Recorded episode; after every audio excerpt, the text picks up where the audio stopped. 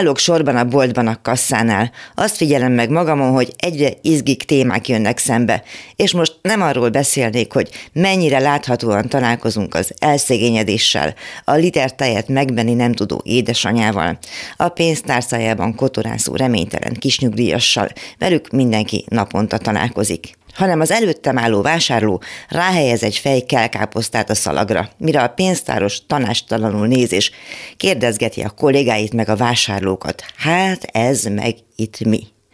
Nem tudom eldönteni, hogy a kisasszony még csak tányérban látott kelkáposzta főzeléket, vagy ott sem. És azért sem rónám meg, mert hiányos az áru ismerete. Végül is ezért a pénzért ma már nem várjuk el, hogy valaki meg tudja különböztetni az avokádót a céklától hanem hogy minden bizonyal megtanulta a suliban, de legalábbis tanították volna rá, hogy mikor volt a mohácsi vész, és legalább Vasalbert nevét is tudja már, ha Kosztolányiét kevésbé. Eszterháziról biztosan nem hallott, kapott is volna a tanára ezért a fejére.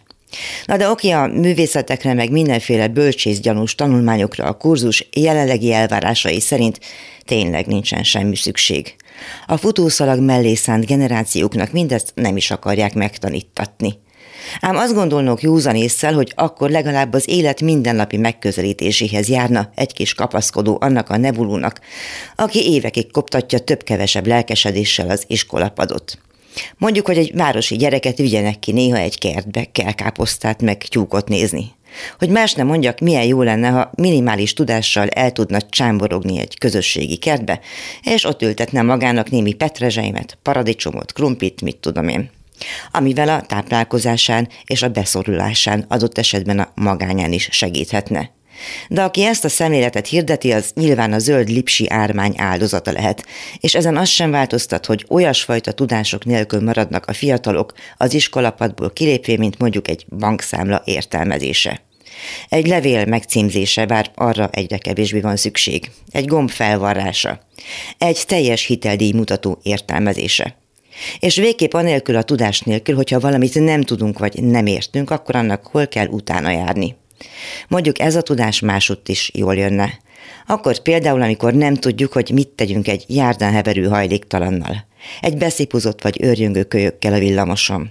Hova forduljunk, amikor egy tanárnőt 300 ezer forint tartozás miatt kilakoltatnak, annak ellenére, hogy civil szervezetek össze is gyűjtötték volna az adósság összegét.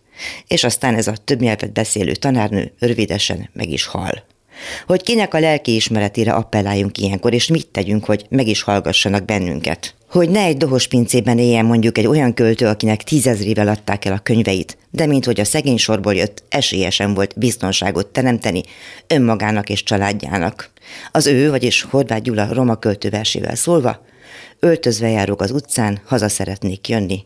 Oda, ahol nem sírnak az árván, oda, ahol nem mar meg senki, a kígyó mostohaság.